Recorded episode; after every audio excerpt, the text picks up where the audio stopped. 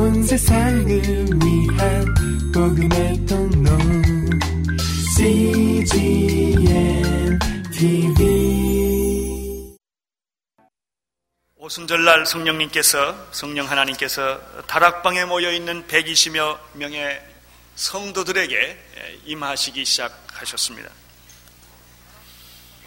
그때 성령 하나님은 바람처럼 임하셨는데 모든 사람들이 호련히 급하고 강한 바람 소리를 들을 수 있는 영적인 그런 소리를 그들이 다 듣게 되었습니다.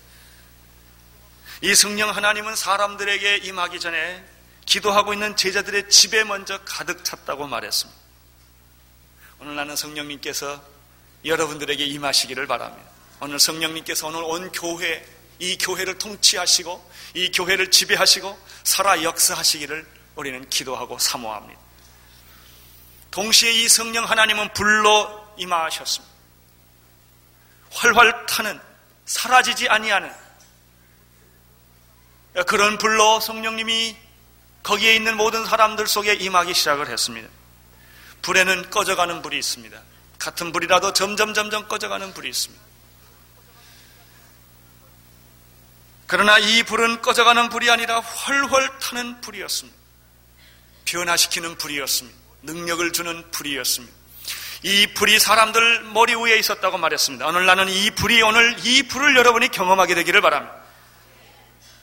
예수를 믿으면서 냉랭한 사람들이 있습니다. 예수를 믿으면서 감동이 없는 사람들이 있습니다. 예수를 믿으면서도 자기 하나 어떻게 해볼 수 없는 사람이 있습니다. 그러나 성령은 그런 분이 아니십니다. 우리를 변화시키십니다. 나를 변화시키시고 우리 교회를 변화시키시고 내 삶을 변화시킬 수 있는 분이 성령 하나님이십니다. 이 성령 하나님은 120여 명의 기도하는 모든 사람들에게 인격적으로 임하시기 시작하셨습니다. 이제 그를 지배하기 시작했습니다. 그를 통치하기 시작했습니다. 그 안에 충만하게 나타나기 시작을 했습니다. 그들은 더 이상 자기 자신이 아니었습니다. 우리는 더 이상 우리가 아니어야 합니다. 변화된 우리가 되어야 합니다. 그들은 성령님의 통제 아래에 들어가게 되었고 그들은 하나님의 성령의 지배를 받기 시작을 했습니다. 사절을 다시 보시기를 바랍니다. 시작.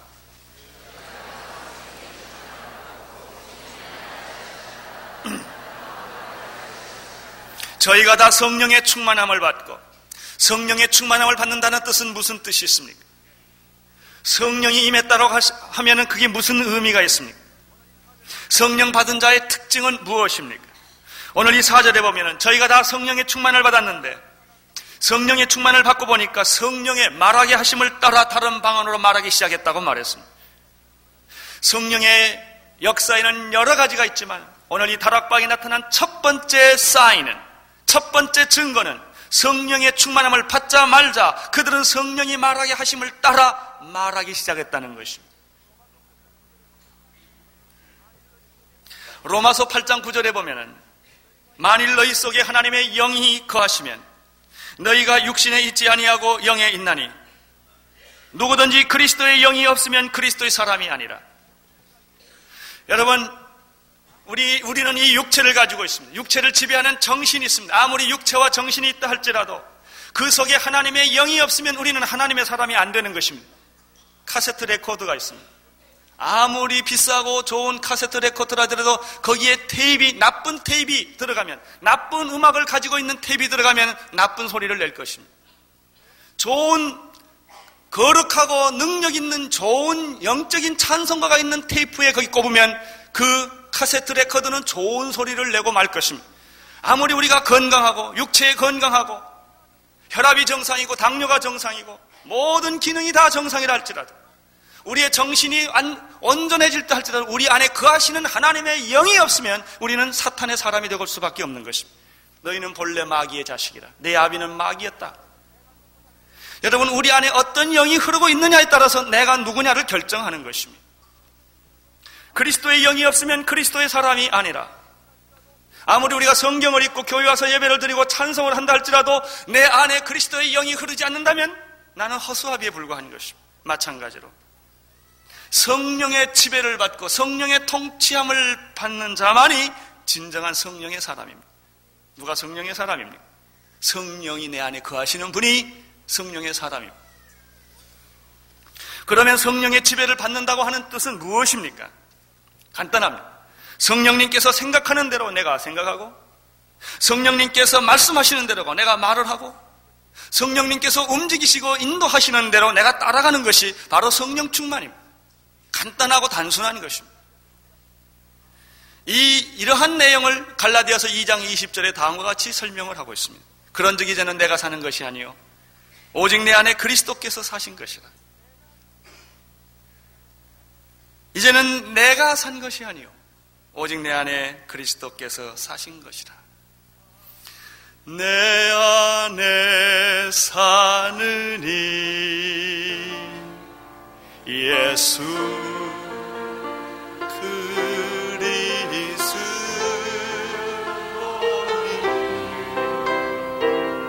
나의 죽음도 유익함이라.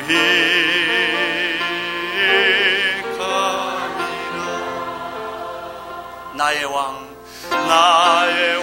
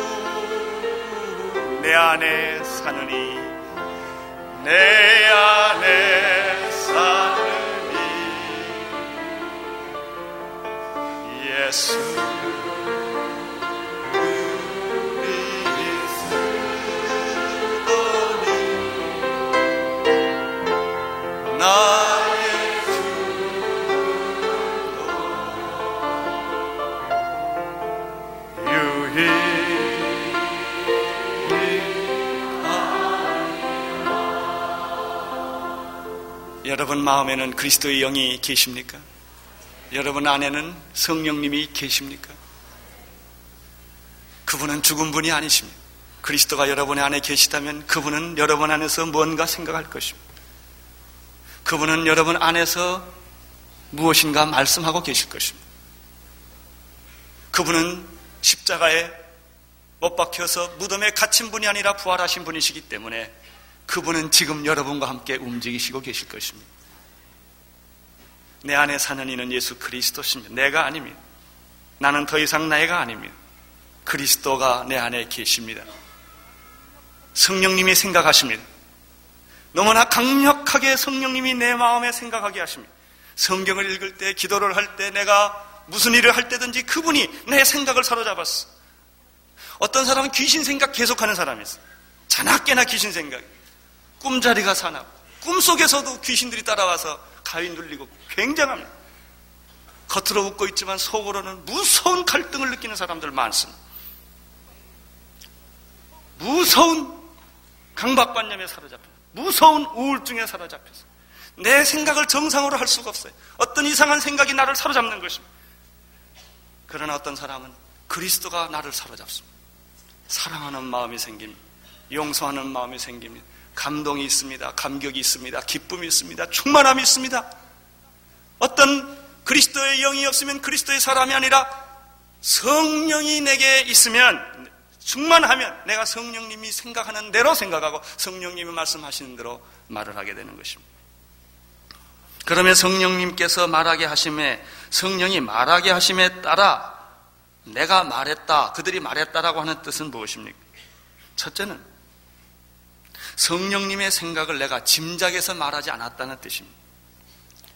너무나 많은 사람들이 하나님의 생각을 짐작해서 말을 합니다. 상상해서 말합니다. 자기 마음 속에서 하나님이 직접 말씀하지 않았는데 한 것처럼 말을 합니다. 이 말은 두 번째 성령님의 생각을 내가 해석했다는 뜻이 아닙니다. 우리는 성경을 읽고 성경을 해석을 합니다. 성령의 도우심으로 이것을 해석합니다. 그러나 여기 있는 말은 성령께서 말하게 하심을 따라 말했다는 것은 내가 성령님의 생각을 짐작했다든지 성령님의 생각을 상상했다든지 성령님의 생각을 해석했다는 뜻이 아니라 어린아이 같이 단순하게 그분께서 나에게 말씀하신 그대로 쉽게 말했다 그런 뜻입니다. 여기에 성령 받은 사람들이 성령의 음성을 들었다는 성경적 근거가 있습니다. 많은 분들이 성, 성령의 음성을 듣고 성령의 뜻을 알았다 이렇게 간증을 하고 고백을 하는 사람들이 있습니다. 사실입니다. 오늘 성경에 보면 사실입니다. 성령의 말하게 하심을 따라 목사만 들은 것이 아니라 어떤 은사 받은 사람만 들은 것이 아니라 어떤 예언자만 들은 것이 아니라 거기에 기도하는 모든 사람이 다 그렇게 들었다는 것입니다. 사도행전을 보십시오. 얼마나 이 성령님의 음성을 들은 사람들 얘기가 많이 나옵니까? 성령을 성령님의 뜻에 따라 움직였던 사건이 무슨 사도행전 사건이 아닙니까? 베드로가 설교를 했습니다. 오순절날 그들이 모여서 기도하다가 베드로가 불쑥 일어났습니다. 그리고 그가 구약의 말씀을 인용하면서 이 얘기를 하기 시작했습니다. 가론자 대신에 마띠아를 뽑는 일을 얘기했습니다. 그것이 베드로가 상상해서 짐작해서 해석해서 한 말입니까? 계획해서 한 말입니까? 아닙니다. 성령님께서 시킨 것입니다. 그래서 한 것입니다. 스테반을 보십시오. 스테반은 설교하다 돌에 맞아 죽었습니다. 그 자기가 하고 싶어서 설교한 것입니까? 아닙니다. 성령님께서 그 설교를 하게 하신 것입니다. 사도 바울이 그렇습니다. 특별히 베드로에게 성령님이 나타나셨습니다. 환상을 보여주셨습니다. 이방인인 코넬료가 너를 찾아올 것이다. 그를 거절하지 말고 그 집에 가서 축복을 해줘라. 이거 짐작입니까? 해석입니까? 상상입니까? 아닙니다. 실제입니다. 이것이 사도행전에 나타난 모든 사건입니다. 나는 오늘 여러분에게도 이런 일이 있기를 바라고 오늘 이 교회도 이런 일이 있기를 바랍니다. 하나님의 음성을 듣지 못하는데 어찌 하나님의 사람이라고 말할 수가 있겠습니까? 그리스도의 생각을 하지 못하는데 우리가 어찌 그리스도의 사람이라고 말할 수가 있겠습니까? 성령님이 내 안에서 말씀하시는 이 일을 경험해보지 못한 사람이 어찌 성령의 사람이라고 말할 수가 있겠습니까? 우리는 계속해서 내 생각, 내 방법, 내 해석, 이게 중요합니다. 내 경험. 그래서 인간, 현대인들은 언제나 이성과 상식을 우상처럼 섬기지 않습니까? 그 기준에 따라서 틀리면 모든 것이 틀리다고 말하는 그 기준에 따라 맞는 것은 모든 것을 맞다고 해석하지 않습니까? 아나니에게 성령이 임했습니다. 너에게 사울이라는 청년이 올 것이다. 그를 안수해 줘라. 아나니아니 성령의 음성을 듣고 안수해서 사울이 눈에서 비늘이 떨어졌던 것입니다. 성령님께서 빌립에게 예루살렘으로 가는 빌립에게 너는 예루살렘을 가지 마 가사로 내려가라. 여러분 전도하려면 사람이 많은 데로 가야 되지 않겠어요? 사람이 많은 데로 지금 가고 기적이 일어나고 있는 때 하나님께서 하나님의 성령이 수도 광야로 가라. 광야는 사람이 없어요. 아 거기를 왜 가라는 말입니까? 우리들의 인생에 있어서 우리의 신앙생에 있어서 가끔 이럴 때가 있어요. 사람이 볼 때는 분명히 이 길로 가야 되는데 하나님은 엉뚱하게 광야로 가라는 것입니다. 사람을 다 떠나라는 것입니다. 그냥 가라는 것입니다. 거기 가야 합니다.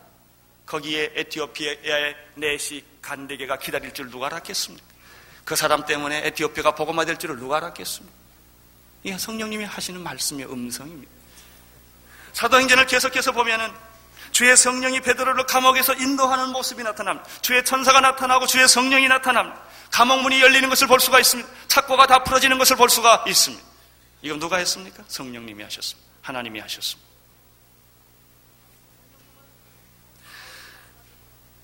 성령님은 바울에게 나타나셔서 아시아로 전도하러 가는 바울을 막았습니다. 마게도냐로 가. 환상 속에 나타났습니다. 우리를 도우라. 그는 그런 음성을 들었습니다.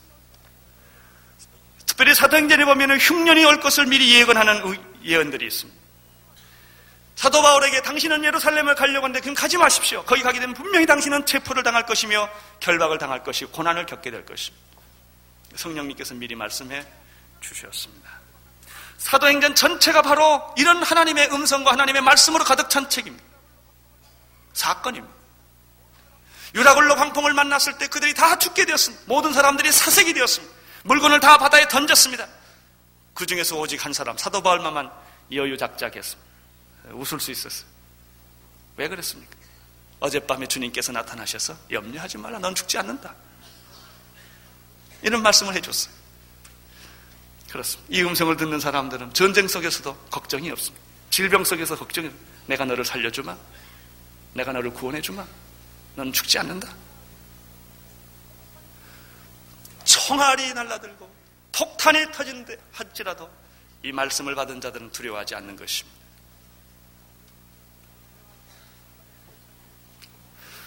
분명한 사실이 사도행전 전체를 통해서 오늘 오순절 사건을부터 시작해서 사도행 전체를 통해서 28장까지 나타나는 말씀은 성령 하나님은 침묵하지 않는다는 것입니다. 말씀하십니다. 뭐 말씀한다는 게 뭐 별게 있습니까? 뭐 자격이 있어야 말씀을 받습니까? 신앙은 받는 거예요. 아무리 부부라도 말, 말을 서로 안 하는 부부가 있어요. 천리, 천리만리 멀어진 부부가 있어요. 같이 살면서도 그 무서운 담벼락, 38선보다 더 무서운 게 있는 사람이 있어요. 그게 무슨 부부입니까? 같이 말을 하고. 뭐 부부가 말한다고 무슨 쩍쩍합니까? 절대 부부는 어려운 말 안 해요. 밥 먹었니? 밥 먹었다. 배부르니? 배부르. 그거예요. 아주 보통적인 하나님과 우리의 관계가 무슨 뭐 이상한 게 아닙니다. 그냥 보통 우리가 일상생활에서 느낄 수 있는 자연스러운 것이고 인간적인 것이고 하나님적인 것이고 그런 것입니다. 그런 깊은 영적인 관계와 교제를 갖는 것입니다. 부부가 뭐에 서로 말하는 게 부부죠. 느끼는 것을 말하고 얘기하고 사랑을 표현하는 것이죠. 바로 그런 일들이 여기에 있는 것입니다. 그게 사도행전입니다. 나는 지금도 성령님께서 경건하고 거룩한 성도들이나 성령 충만한 성도들에게 말씀하신다는 사실을 믿습니다. 2000년 전에만 말씀하신 것이 아니라 지금도 말씀하십니다. 하나님은 어제나 오늘이나 영원토록 동일하신 분이십니다. 사도행전은 과거에만 있는 사건이 아니라 오늘 이 사도행전을 사모하는 교회들에게 하나님의 성령을 사모하는 모든 이들에게 이 능력을 부어 주시는 것입니다. 물론 여기에 우리가 지극히 조심해야 할 부분이 있습니다. 왜냐하면 많은 이단들이 이것을 악용했기 때문입니다. 그들은 하나님의 음성을 듣지 않았으면서 하나님의 음성을 듣는 것처럼 말했습니다. 귀신도 하나님의 소리를, 음성을 가장에 들려줍니다. 귀신이 얼마나 우리들에게 소리를 들려주는지 아십니까? 이거 해라, 이거 해라, 이렇게 해라. 계속해서 유혹을 하는 것입니다. 계속해서 술 먹어라, 담배 펴라, 도박해라. 마귀가 얼마나 우리 안에서 역사합니까? 그러나 마귀는 이렇게 악한 말도 우리에게 하지만 선한 말을 가장해서 역사한다는 것입니다. 그럴듯하게. 방언을, 마귀가 거짓으로 방언을 시킬 수도 있습니다. 마귀가 우리에게 기적을 보여줄 수도 있습니다. 마귀가 우리들에게 미래 일을 예언시키는 일도 해줄 수 있습니다. 많은 점성설이 그런 것들입니다. 그러나 그들이 모든 것을 하나님의 이름으로 합니다. 그래서 순진하고 철없는 성도들이 여기에 다 매혹되어서 신앙을 잃어버리는 경우도 많이 있는 것입니다. 그러나 우리가 생각을 해볼 때 이 부정적인 사탄의 영향력 때문에 거룩하신 성령님의 역사가 위축되거나 제한되어서는 안 된다는 것입니다. 나는 오늘의 교회 안에 참으로 이런 영적 분별력을 가지면서 두렵고 떨리는 마음으로 그러나 우리는 하나님의 성령의 역사를 제한해서는 안 된다는 것입니다.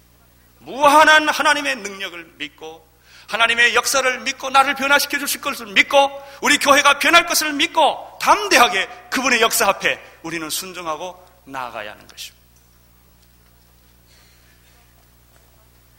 그러면 성령님께서 어떻게 제자들을 통하여 말씀하셨습니까?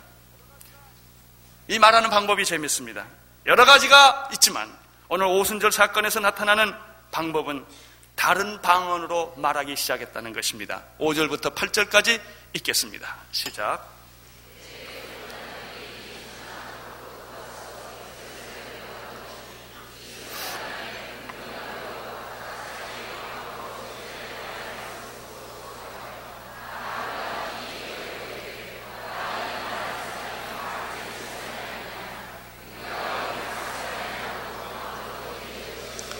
성령 받은 사람들이 자기 생각을 말하는 것이 아니라 성령님의 생각을 말하게 되었는데 그 말하는 것이 뭐냐면은 듣는 사람들이 다 난곳 방언으로 말했다는 것입니다.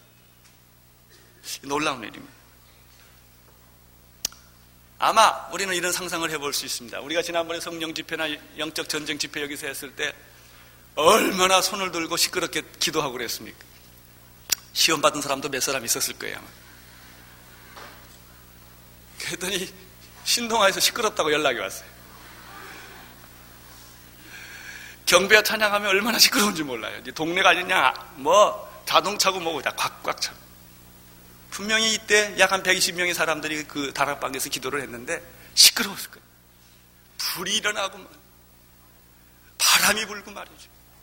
뭐 사람들이 그냥 뭐 정신없이 거기서 기도하다 그냥 튀어나왔을 거예요. 이 길거리로 튀어나왔을 거예요. 그러니까 사람들이 얼마나 시끄럽겠습니까? 그냥 와글와글 그냥 별 샬라샬라고 다 얘기를 했겠죠. 그것도 자기가 그냥 하는 게 그냥 성령이 시키니까 막 했겠죠. 세 가지로 표현해요. 6절에서 7절까지 보면은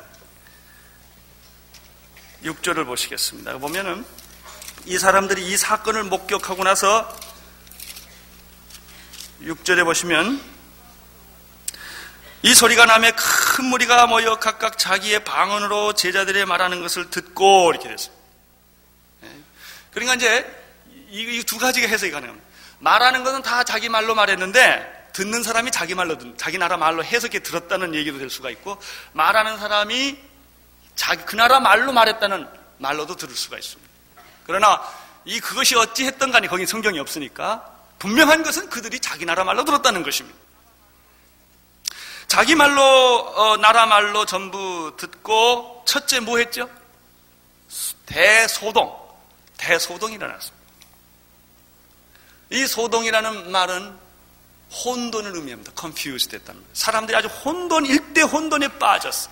예상 밖의 일, 상상 밖의 일, 상식에 맞지 않는 일, 불가능한 일이 지금 바로 그 현장에서 일어나서 사람들이 혼돈에 빠진 거예요. 가치관을 잃어버린 것입니다. 소동이 났습니다. 7절, 그 다음에 두 번째 뭐 있죠? 다 놀랬다고 그랬어요.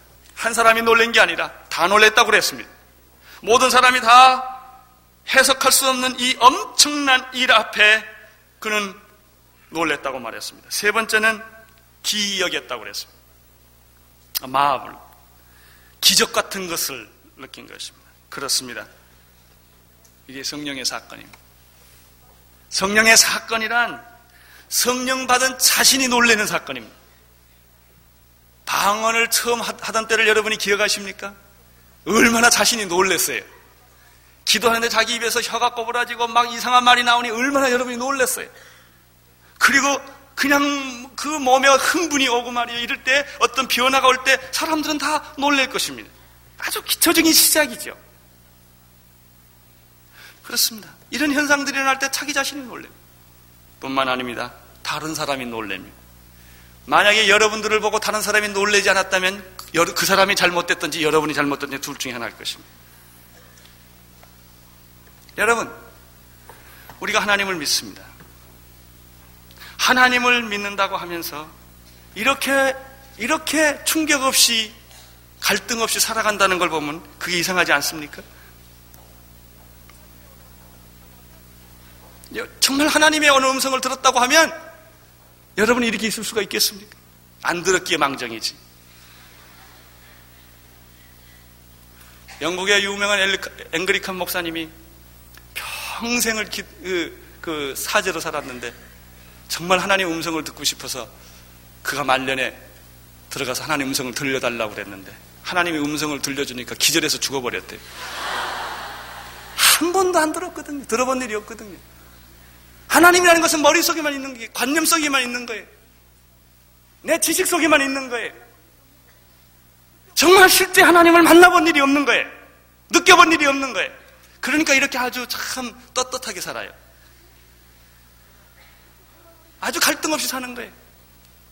정말 우리들이 하나님을 정말 만났다면, 느꼈다면, 그분의 임재를 내가 경험했다면, 우리가 어찌 이렇게 살 수가 있겠습니까? 어찌 우리가 이렇게 한가하게, 어찌 우리가 이렇게 여유 있게 살 수가 있겠습니까? 그렇지 않습니다. 어떤 의미에서 우리가 다 하나님을 실제로 믿기는 하지만 안 만났다는 증거입니다.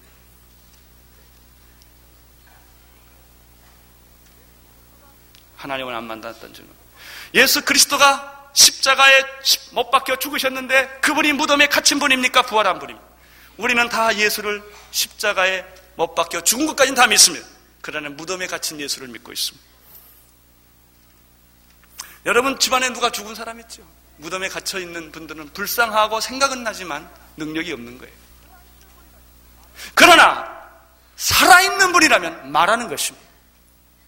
깨닫는 것입니다. 느끼는 것입니다.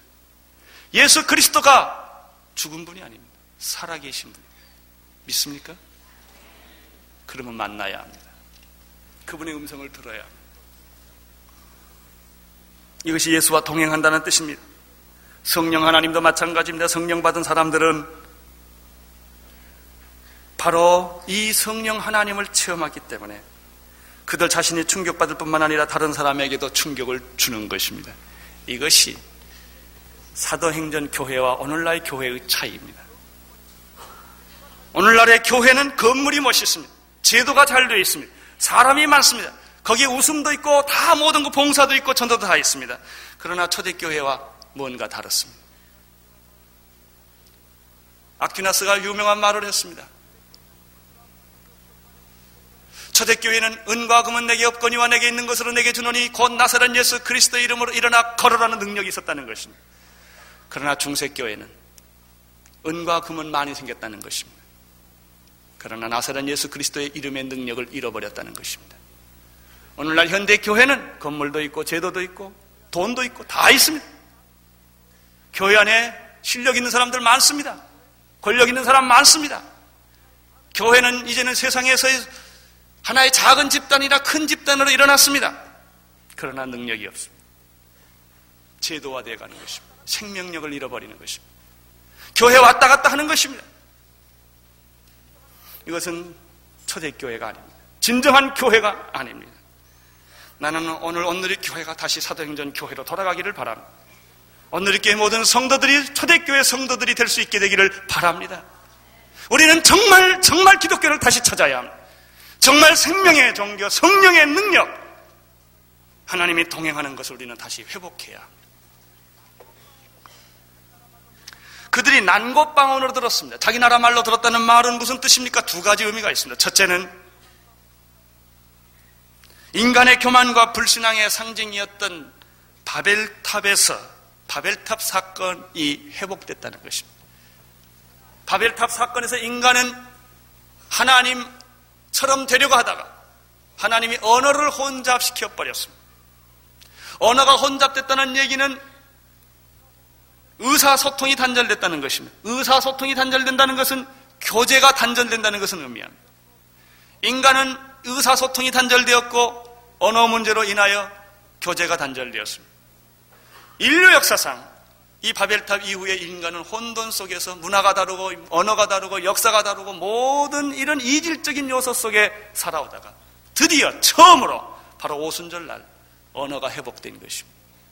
할렐루야. 나는 오늘 여러분들 안에 모든 문화의 갈등, 언어의 갈등, 이런 모든 갈등이 다 사라지게 되기를 바랍니다. 성령님이 임하실 때 그들은 다 자기 나라 말로 언어의 장벽을 뛰어넘어서 바벨탑을 뛰어넘어서 그들은 다 자기 나라 말로 알아들을 수 있게 된 것입니다.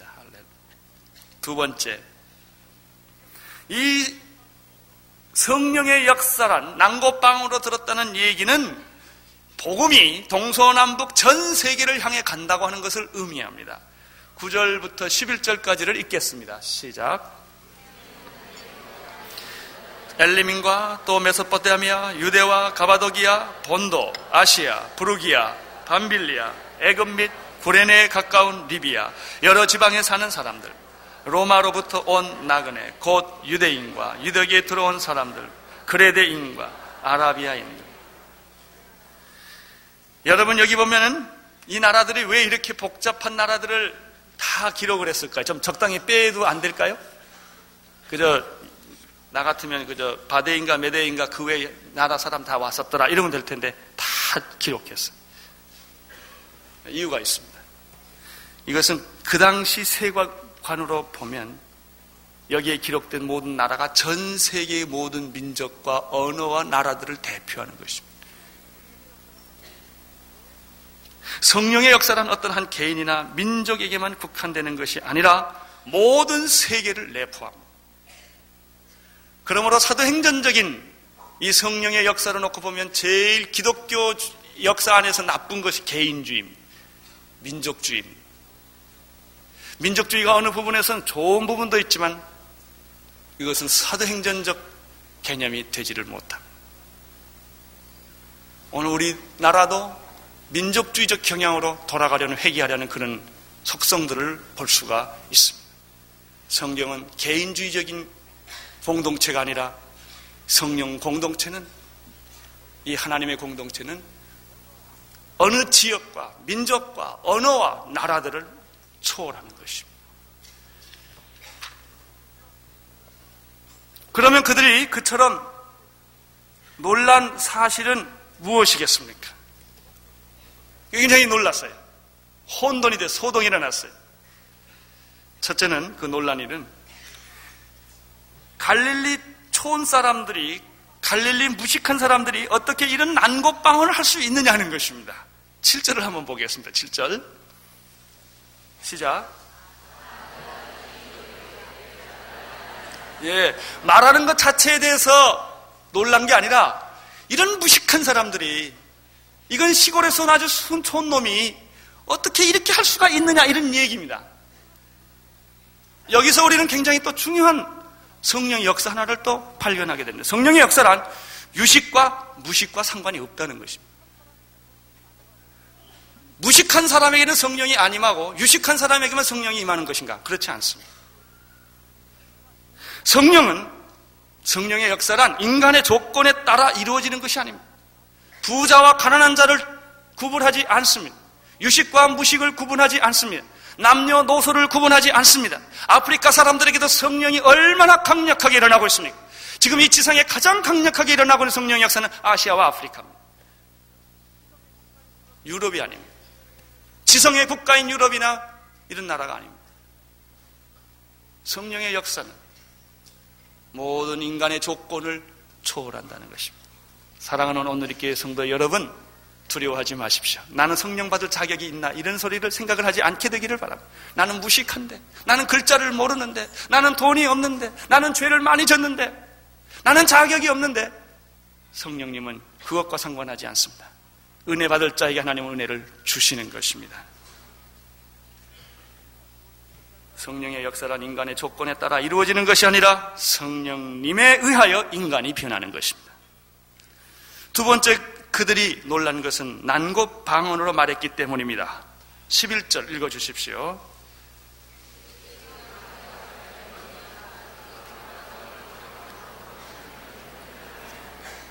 예. 그들이 다 난곡방어로 말해서 더 놀라운 사실은 말의 그 말한 내용입니다. 그 말한 내용은 무엇입니까? 그들이 성령의 말하게 하심을 따라 그 난곡방언으로 다 말하게 되었는데 그 내용이 무엇입니까? 하나님의 큰 일이라고 그래요. 줄 쳐 주셨던 하나님의 큰 일을 그들이 듣게 된 것입니다. 하나님의 큰 일이란 무엇이겠습니까? 두말할 것도 없이 그 아들 예수 그리스도로 말미암은 구원에 관한 이야기일 것입니다. 성령께서 말씀하신 것은 사사로운 개인적인 얘기를 여기서 한 것이 아닙니다.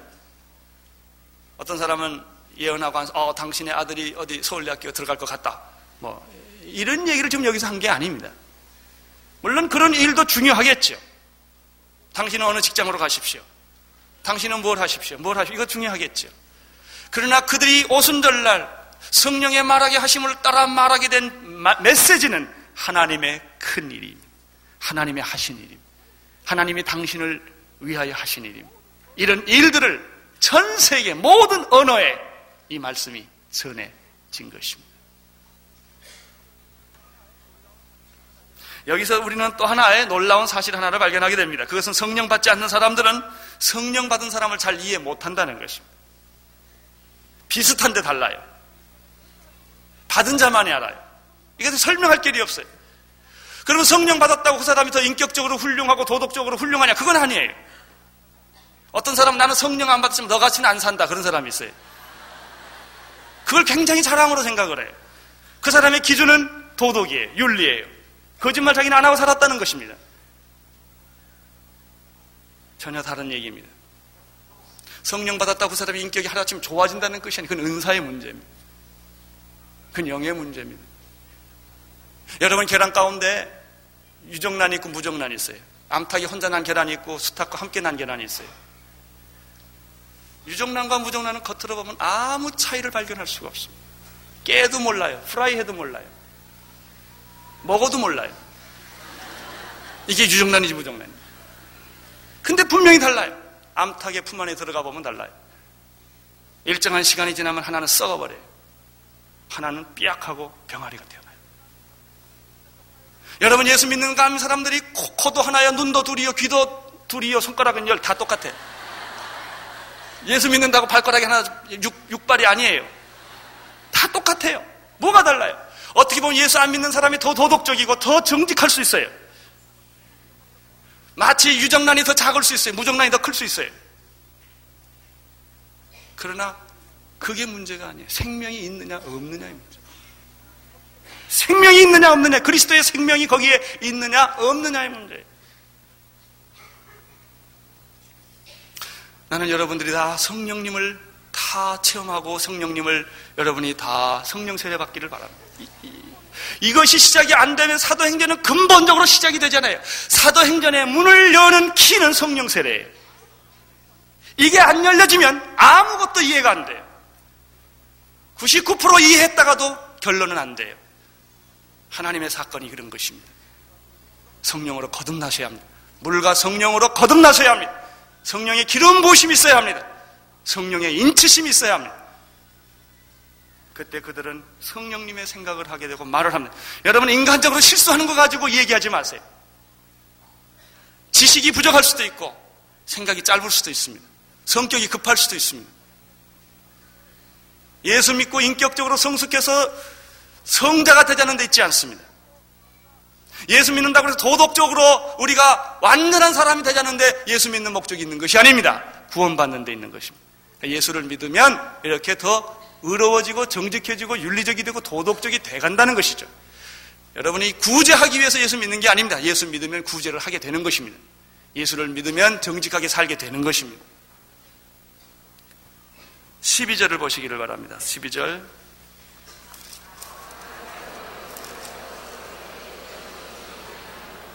네, 다 놀라며 우억하여 서로 가라되 이 어찌 일이냐? 사건은 무시할 수가 없었습니다. 부인할 수가 없었습니다. 그러나 그것을 믿기도 어려웠습니다. 받아들이기는 더 어려웠던 것입니다. 받아들이기 어렵기 때문에 그들이 한 것이 무엇입니까? 의심입니다. 그들이 그 다음에 사실을 부인할 수는 없으면서도 믿기 어려우면 13절에 뭘 합니까? 조롱함. 집까지 이렇게 방언 좀 했다고 뭐. 괜히 예수 믿고 성령 받고 은혜 받은 것을 아주 그걸 싫어해요. 그걸 아주 시니컬하게 말을 해. 냉소적으로 말을 해. 중요하지 않게 말을 해요. 그 사람들이 조롱해서 아마 술 취했나 보다. 이상한 술에 취했나 보다. 이렇게 그들이 말을 한 것입니다. 이 얼마나 우스꽝스러운 해석입니다. 어떤 사람에게 누가 미우라 야거의 책을 줬어요. 은혜 받고 너무 좋았어. 양치는 읽어보시라. 그랬더니 한 일주일 후에 이 사람이 책을 돌려주면서 다음과 같이 말했답니다. 나 병원에 가봐야 되겠다. 그래서 왜 그러냐고 그랬더니 혹시 나도 이 여자같이 혹시 여기 무슨 균이 이 아프면 어떡하냐고. 은혜 받으라고 줬더니 은혜 받는 쪽은 하나도 보지 않고 이 사람이 병원에 가서 고생했다 그것만 본 거예요. 예수님이 문둥병을 고쳤습니다. 안전병을 일으켰습니다. 은혜 받은 사람들은 그 사건 하나님이 하신 엄청난 일에 감격하고 눈물을 흘렸습니다. 그러나 바리새인들은 어떻게 했습니까? 병 고치는 일에는 관심이 없습니다. 하나님이 하신 것에 대한 관심이 없습니다. 왜 안식일 날 고쳤냐 이게. 이거 가지고 시비한 겁니다. 여러분은 이런 시비하지 않게 되기를 바랍니다. 하나님의 거룩한 성령의 역사에 관심을 가지십시오. 주변적인 것은 그렇게 중요한 게 아닙니다. 여러분이 본질을 뚫으십시오. 정말 하나님 만나는 것보다 더 중요한 게 어디 있습니까? 다윗은 다 벌거벗고 춤을 췄다고 말했는데 하나님만 만날 수 있다면 우리가 무슨 희생을 치러도 그거 만나야 되지 않겠습니까? 사람들은 하나님의 사건을 땅의 사건으로 취급하려 했고 거룩한 것을 세속적인 것으로 위장하려 했습니다. 사탄은 언제나 하나님의 거룩을 가장 천박하고 무가치한 것으로 바꾸려고 하는 것입니다. 이때 베드로가 다음과 같이 말을 했습니다. 14절 읽어주세요.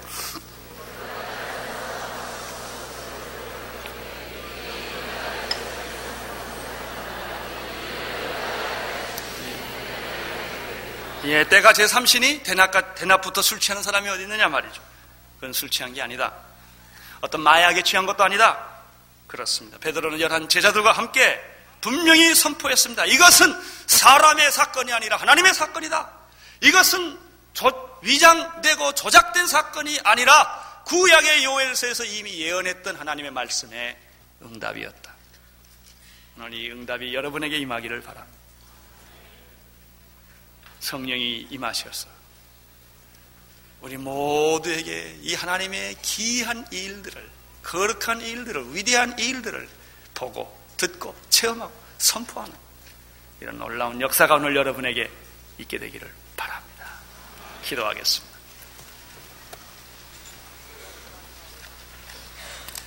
하나님 아버지 주님을 찬양합니다. 영광을 받아 주시옵소서. 성령님이 오순절날에 임하시고 성령님이 말씀하신 것을 인하여 찬양합니다. 오늘 이 교회 안에 성령님이 임하시고 성령님이 말씀하여 주옵소서. 주여 말씀하시옵소서 우리가 듣겠나이다. 주여 바벨탑을 초월하게 하여 주시옵시고 민족을 초월하게 하여 주시옵시고 나를 초월하게 하여 주시옵소서. 복음은 하나님의 것이며 이 복음은 전 세계에 선포되어야 할 것임을 믿습니다. 할렐루야. 오늘 이 자리에 성령님이여 임하여 주옵소서. 예수님 이름으로 기도드리옵나이다. 온 세상을 위한 복음의 통로 CGM TV